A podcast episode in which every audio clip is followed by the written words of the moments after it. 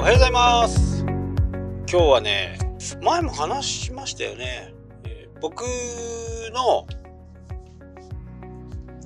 運転免許証っていっぱい位置がついてるんですね。普通の大型バス、でっかいバスね。で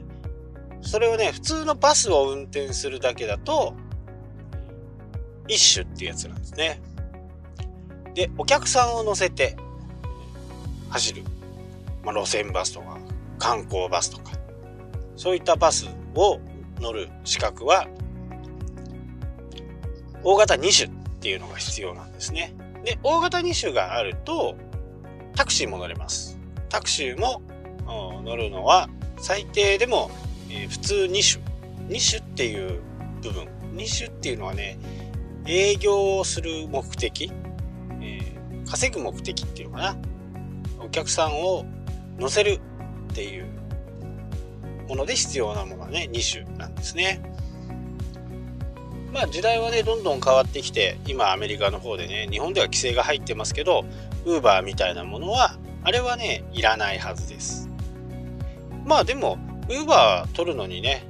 日本でやる人は2種が絶対必要だっていう風になると、制度的にはねいいのかなと思います。人間ね、やっぱり慣れてくるとね、何でも雑になってきてしまうんですけど、ひどい運転手はね結構いますよね。バスでもね、これ酔うでしょみたいな運転する人、ああいう人たちの特徴っていうのはやっぱり急発進急ブレーキみたいなところです。あとはね、アクセルワークだけで車をコントロールしようと思うとなかなか難しい。煽ってふっと離す、煽ってふっと離すみたいなね、そういう車は本当に酔いますね。ああいう人はね、もうちょっとちゃんとお客さんの気持ちになってね乗ってほしいもんだと思いますけどね。逆を返せばね、自分が乗って酔うようなね運転をしている、そういう運転をしている人には、そういう運転手のバスに乗ってね10時間ぐらいバスに乗らせて反省してもらいたいぐらいの感じですね。話は違うんですけど、あとねトレーラー、でかいやつ、トレーラーの運転もできます。あとは特殊、大型特殊、ダンプとかね、ユンボとかあの辺も、持ってます。ただ工事現場で働くのは今度、実務のね、講習が必要になるんで、一応免許だけは持っている形であれば、実務免許を取得すれば、工事現場でも働けるって感じですかね。あとは大型の自動二輪、大型自動二輪、あと普通車、そうですね、普通車。そんな風にね、いろんな免許を持ってて教習所に行ってる期間も皆さんよりも多分長い。ただ大型バスとかね、トレーラー、大型特殊、自動二輪、大型自動二輪はね全部一発試験ってやつです。一発試験で運転免許証に行ってね、そこで教官を、隣に乗せる、もしくはバイクの場合だとね、乗せることができないんで、上のねタワーみたいなところでねどういう風な運転してるのかっていうのを、見るんですよね。でそこで受けましたね。大型バスはね結構難しいで、僕も2回落ちたかな。2回落ちてね、3回目では受かりましたけどね。で今日の、話題はですね、皆さんね教習所で習うことを結構忘れてるんだけど、車を主体にね営業してる、お仕事してる人たちってまあしっかりやってるっていうか、ちょっとね街の中をこう見てほしいと思います。例えば黒猫大和とか佐川運送、まあ、佐川さんはちょっとあんまり、黒猫大和さんは徹底してるんで、大和はほとんどそうしてます。あとパトカー、消防車、救急車、どんなことかっていうと、これね車を止めるときに必ずねハンドルを切って路肩にぶつけたり、してるんですよ。で僕も大体します。っていうのは追突されたときにまっすぐにハンドルをしていると、その前に車がいればほぼほぼぶつかりますよね。ドーンといって。でもハンドルが曲がっていればハンドルの径以上に、径っていうかこう半径ね、ハンドル回した時にこうぶつかる角度、それ以上向こうに行くことはないんですよね。なので二次災害三次災害にならないために大抵は歩道に、タイヤを向けて止まっているはずです。もしくは大和さんの場合とかは、車止めを入れます。車止めを入れていれば基本追突ではそうまあね、本当にすごい勢いで入ってきたらねハンドル曲げよう何にしようが多分ダメだと思うんですけど、車止めがあればそれに耐えられるだけの維持はね、そこでのポジションキープをしようとするんでいいんですけど、まっすぐにねハンドルをしないっていうところです。消防車ももちろん、救急車ももちろん、そういった車で仕事をしてる人たちって日常そうなんですね。癖っていうのかな、必ず、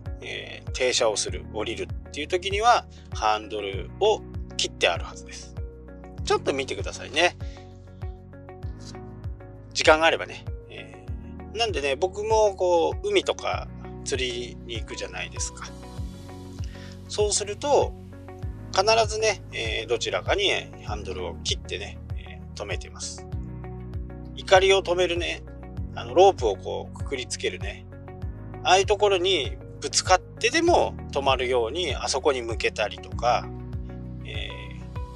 タイヤの径を考えて、半径を考えてね、海に落ちないところまで前に行ってそこでハンドルを切っておくとか、結構やられてない方がね本当に多いんで、だいたいねこうなんかあった時では遅いわけですよ。あとねちょっと意外かと思うのが飛行機です。飛行機も停車しているところ、ボーディングブリッジにつながって停車している時に、一番後ろの垂直尾翼がねボーディングブリッジの方に、行かないようにしっかりね角度をつけているはずです。基本停車する時には、風で煽られた時でもねその垂直尾翼で風が来て煽られた時にでもボーディングブリッジの方に行かないようにね、なってます。ハンドルは切ってないです。ハンドルは切ってないけど垂直尾翼は切ってある。まあそんなこともね、日々ちょっとしたことなんですけどね、ただこれ教習所で確か習ってるはずです。高速道路で万が一止まった時の対処法として必ずハンドルを曲げなさいと。なんでねそういう人が中にしっかりいるとねそこで被害が止まる場合もあるんでね、もしそういう事態になった時にはちょっとハンドルを曲げて路肩にぶつかるように止めておくと、自分がね、これね追突事故ってまあ僕保険の専門家じゃないんで正確には分からないですけど、まあ、追突した方が悪いんですよね。例えば自分3台の事故、玉突き事故で真ん中に自分がいるっていう風になると、自分が何にもしなくてもね、悪くなくて止まってて、前にも車がいて、後ろから追突された。ドーンと追突。これ基本的に自分が止まってる場合、追突されると 100-0 ってよく言われるね。10-0。僕には一切過失はない。だけどその勢いで前の車にぶつかっちゃうと、僕は 50-50 になっちゃうわけですよ。前の人に対しては 100-0 ですよね。後ろの人に対しては 0-10、0-100。これまた、保険には入ってるとはいえね、めんどくさいでね、追突される分はね、避けようがない場合があるかもしれないですけど、ただ自分が追突しないようにするためには、止まっている時とかはね、よく周りを確認して、停車している時はハンドルを曲げておく。なんか僕もね、車が、前の車が急に止まってね、